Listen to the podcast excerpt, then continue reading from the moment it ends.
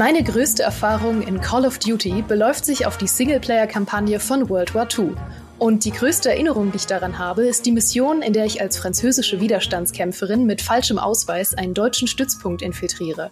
Und wann immer ein Wachposten dort den Verdacht hat, Moment mal, dieser Ausweis sieht gefälscht aus, fragt er mich als Test einfach, wie ist Ihr Name? Und dann habe ich die Möglichkeit, den falschen Namen zu sagen, der auf dem Ausweis steht.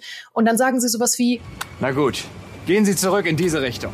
Also merkt euch das, todsichere Methode, um mit einem gefälschten Ausweis durchzukommen. Mit seinem richtigen Ausweis, das habe ich vorher natürlich überprüft, indem ich ihn nach seinem Namen gefragt habe, sitzt heute mein Gast, der wohl der größte Shooter-Experte neben dem Master Chief persönlich ist, der auch generell alles mag, das ordentlich Kabum macht und dessen Schreibtisch in unserem Büro immer gut gefüllt ist mit Energy Drinks und beeindruckend großen Waffenrepliken. Herzlich willkommen, Phil. Schön, dass du da bist. Was spielst du so?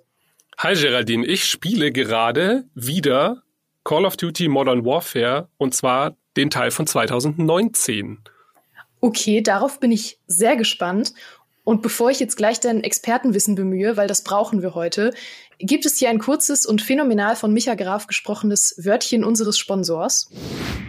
Was spielst du so? wird euch präsentiert von The Callisto Protocol, das euch in ein brutales und erbarmungsloses Science-Fiction-Setting wirft. Auf dem Jupitermond Callisto mutieren Gefängnisinsassen zu monströsen Kreaturen und ihr seid mittendrin und kämpft verzweifelt ums Überleben.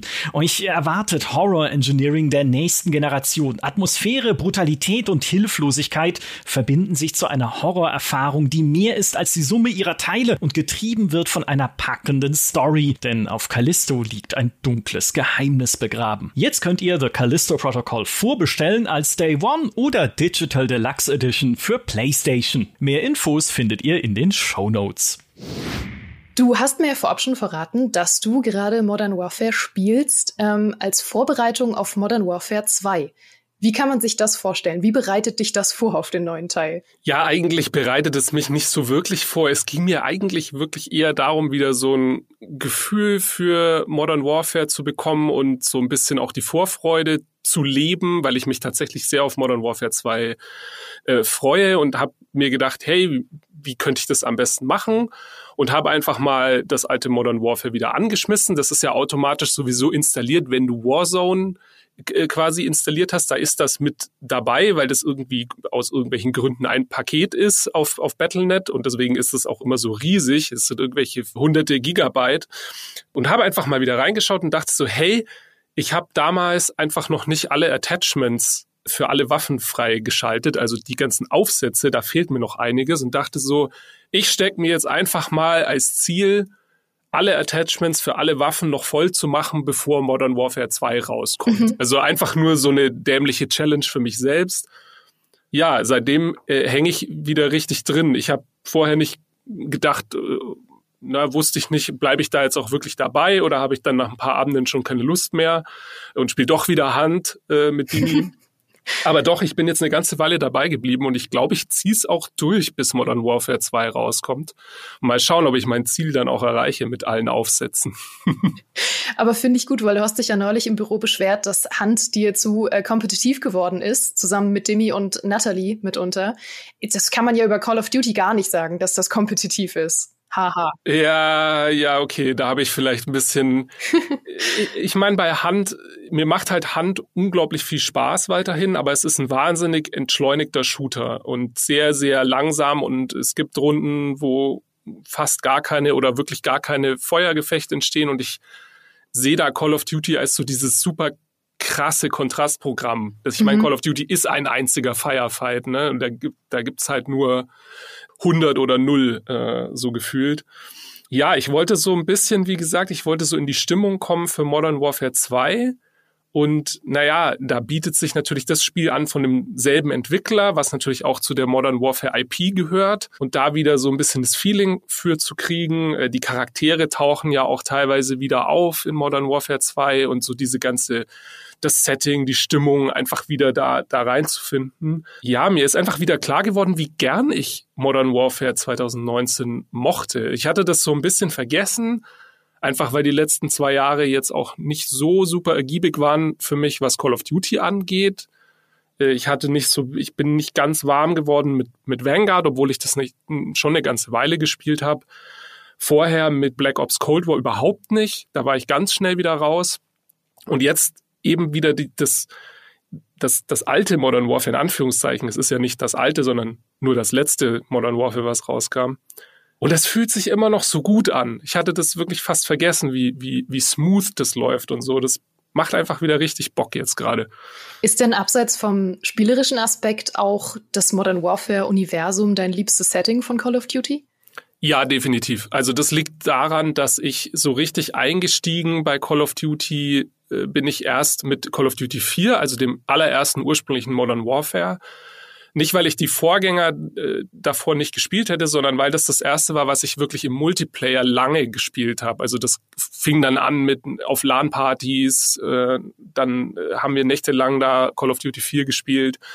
Und das war dann der, einer der ersten Shooter, die ich wirklich online über einen längeren Zeitraum gespielt hatte mit auch so einem so einem Quäntchen kompetitiven Ehrgeiz, ne, wo ich mhm. dann wirklich gesagt habe, okay, ich will da auch wirklich, ich will da hochleveln, ich will alle Waffen, ich will alles freischalten, ich will da auch irgendwie äh, habe da zum ersten Mal, glaube ich, den Kontakt damit gehabt, was KD ist. Ne? Also ich mhm. möchte eine positive KD und so dieses, so ein bisschen das Kompetitive ist da bei mir erwacht. Und Ganz davon abgesehen war das natürlich eine absolut legendäre Singleplayer-Kampagne. Die ist in meinen Augen bis heute die beste Singleplayer-Kampagne, die Call of Duty jemals hatte. Und da war es für mich so, ja, von, seit, von da an war dann Modern Warfare meine persönliche Lieblings-Sub-IP-Marke, wie auch immer. Modern Warfare 2019 hat es schon so ein Stück weit wieder zurückgebracht und da auch so ein bisschen meinen Freundeskreis von damals sogar wieder aktiviert. Also ganz viele von denen, die in der Zwischenzeit mit Call of Duty nicht viel am Hut hatten, dann gemerkt haben, was, es gibt neues Modern Warfare, ja, da bin ich wieder am Start. Und das war so ein bisschen Revival äh, damals, äh, 2019. Und ich hoffe, dass das jetzt wieder passiert mit Modern Warfare, Modern Warfare 2 dieses Jahr. Was würdest du denn sagen, warum ausgerechnet Call of Duty für dich immer noch so eine riesige Faszination hat? Also zum Beispiel auch im ewigen Vergleich zu Battlefield. Ich weiß, Battlefield ist ein sensibles Thema für dich, aber ja. aber vielleicht, ich frag's einfach mal. Ja, also Battlefield ist im Moment ja sowieso schwierig. Ich bin auch, ich bin wirklich großer Battlefield-Anhänger. Ich liebe Battlefield, aber äh, in letzter Zeit, ne, hast du es ja schon an, angedeutet, es war halt nicht besonders viel worüber man sich als Battlefield-Fan wirklich freuen konnte. Also ich bin mit Battlefield 2042, muss ich ganz ehrlich sagen, gerade ein bisschen durch. Das gibt mir nicht besonders viel. Ich weiß, dass es vielen Battlefield-Fans da draußen ähnlich geht. Und um mal ganz ehrlich zu sein, es gibt gerade nicht so viel Alternativen am Shootermarkt. Das ist wirklich nicht besonders viel rausgekommen in letzter Zeit. Wir haben Halo Infinite eine ganze Weile ausprobiert. Dann ist da aber der, der Content-Nachschub versiegt. Also da mhm. kam nicht besonders viel. Wir haben Hand entdeckt oder wiederentdeckt und spielen das relativ aktiv. Ähm, Gerade auch in der Redaktion ist es ja ein super heißes Thema. Aber sonst passierte nicht viel. Klar, es gibt dann die, die Sachen, die immer laufen, ne? Apex Legends oder Counter-Strike oder so, die das, das existiert immer, das ist immer da oder ein Fortnite oder so. Das kenne ich alles schon und das ist alles nicht so, sind halt nicht so meine Spiele, die, die ich hauptsächlich spiele oder die ich primär spiele, die ich, wo ich weiß, wenn ich abends nach Hause komme, das ist der Shooter, den ich anwerfe, mhm. ist halt für mich eben keine Apex Legends weil ich da nie den richtigen Zugang dazu gefunden habe. Und abgesehen davon sah es ja wirklich düster aus. Und ehrlich gesagt, Battlefield 2042 hat da auch noch ein Riesenloch jetzt reingerissen. Wie gesagt, die letzten Call of Duties, gerade Cold War, das mochte ich gar nicht, weil ist, vor allem, weil sie da die, die alte, in Anführungszeichen, alte Engine verwendet haben, die quasi nicht die aus Modern Warfare, also nicht die äh, Infinity Ward 8.0 Engine, sondern die, die alte. Und das hat sich für mich persönlich ganz hakelig angefühlt, ganz ja, strange, überhaupt nicht so, so rund und so flüssig wie, wie Modern Warfare, was ja vorher rauskam. Also das war für mich dann so ein großer Rückschritt, wo ich dachte so, äh, mhm. irgendwie, ich finde da nicht so richtig rein. Und Modern Warfare ist eigentlich so vom, wie sich das anfühlt, so das Movement, wie sich die Waffen anfühlen, wie die Waffen klingen, das alles, alles sehr, ja, flüssig ineinander übergeht. Ähm, das ist für mich fast unerreicht. Also es gibt ganz wenige Shooter, die das auf dem Qualitätsstandard wirklich abliefern. Mhm. Und selbst eine Hand kann da nicht mithalten. Hand hat auch so ein bisschen seine hakeligen Momente, gerade beim Movement, also wenn du dich bewegst oder an Hindernissen hängen bleibst und sowas. In, in der Hinsicht, also in, in mancherlei technischer Hinsicht, hat da Infinity War 2019 echt einen Geniestreich abgeliefert. Und ich glaube, deswegen komme ich da immer wieder zurück und denke mir so, ach, das war eigentlich schon richtig geil. Und damit dieses Gefühl was du da beschreibst, für dich wiederkommt. Was müsste Modern Warfare 2 jetzt bieten für dich? Äh, ich habe darüber echt viel nachgedacht in letzter Zeit und ich glaube erstaunlicherweise gar nicht so viel. Also ähm, ich glaube auch nicht, dass Modern Warfare 2 da wirklich das Rad neu erfindet. Warum sollten mhm. sie? Warum sollten sie das tun? Modern Warfare 2019 war das am schnellsten verkaufte und erfolgreichste Call of Duty in der Seriengeschichte. Äh, sie würden da jetzt einen Teufel tun und die die Formel irgendwie komplett neu bauen.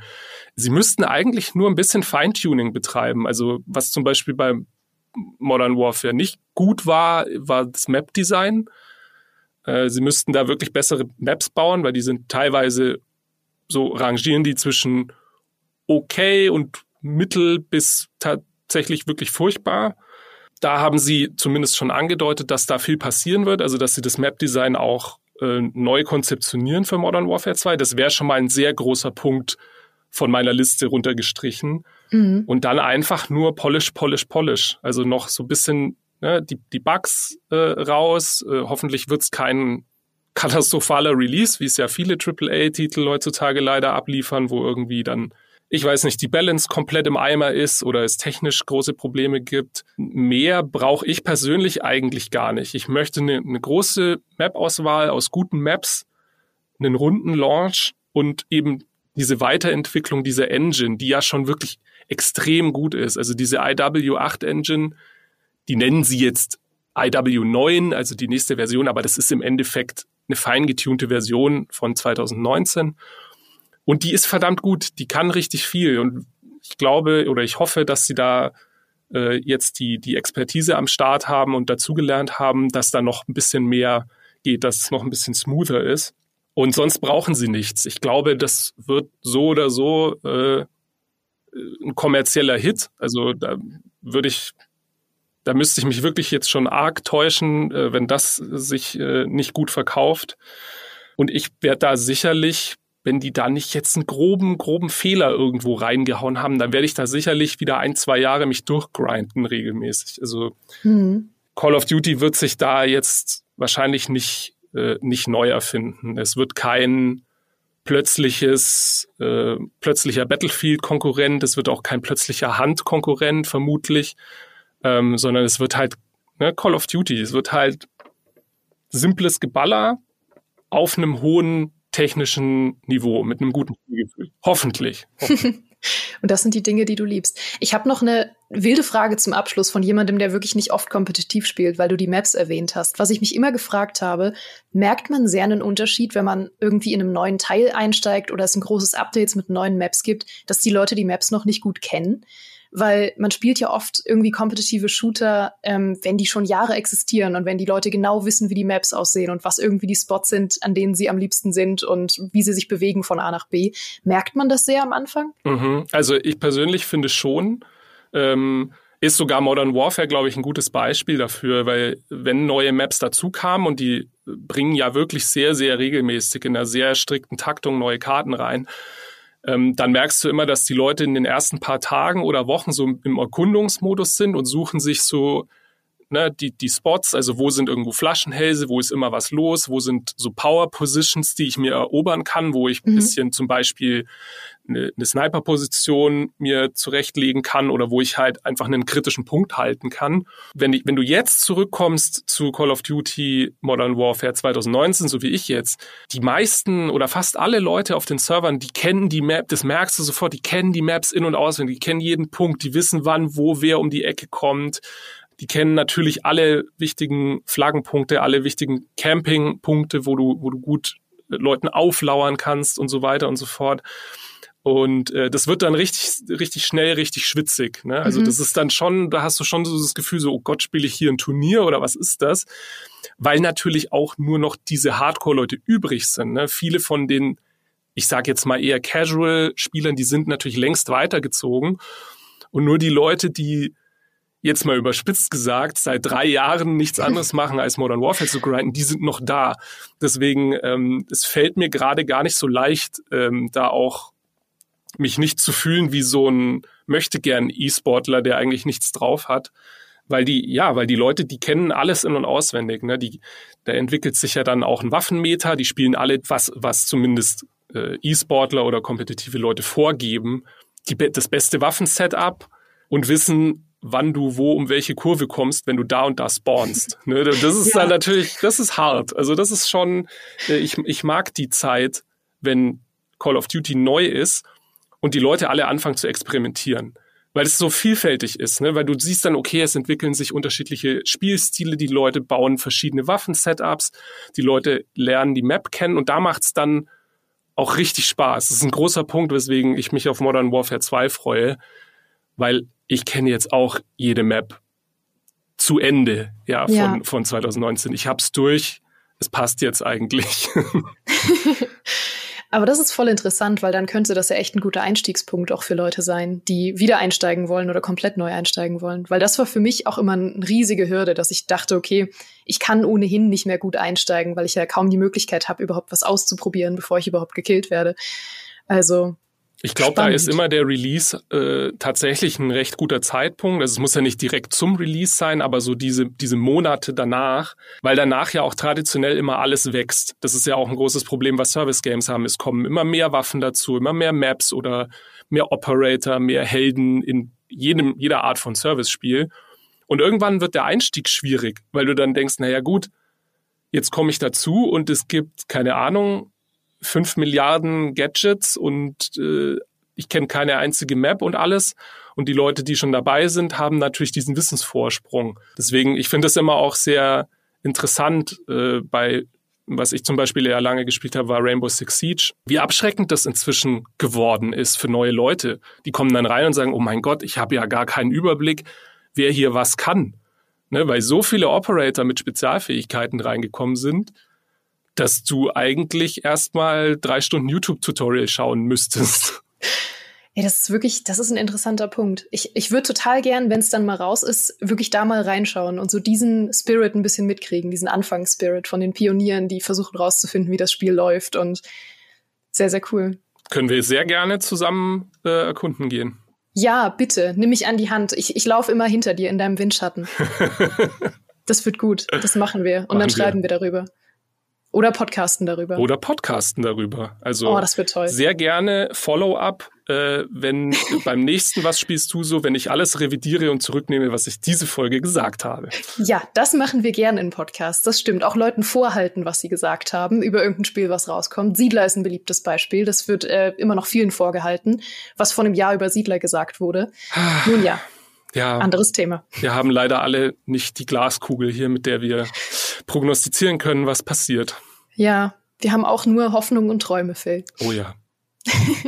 es war sehr schön, dass du heute da warst. Hat mich sehr gefreut. Danke für dieses Gespräch. Es hatte auch viel Kabum, fand ich. War ein Gespräch mit viel Kabum. Ja, mega. Und ähm, danke an euch da draußen fürs Zuhören und dass ihr immer so viel Spaß an diesem Projekt habt. Wir haben es auch. Und damit hoffe ich, ihr hattet wie immer ein famoses Frühstück, einen sicheren Weg zur Arbeit oder habt die Zeit genutzt, um einen großen Patch runterzuladen. Wir hören uns hier nächsten Freitag wieder. Und bis dahin, macht's gut. Tschüss.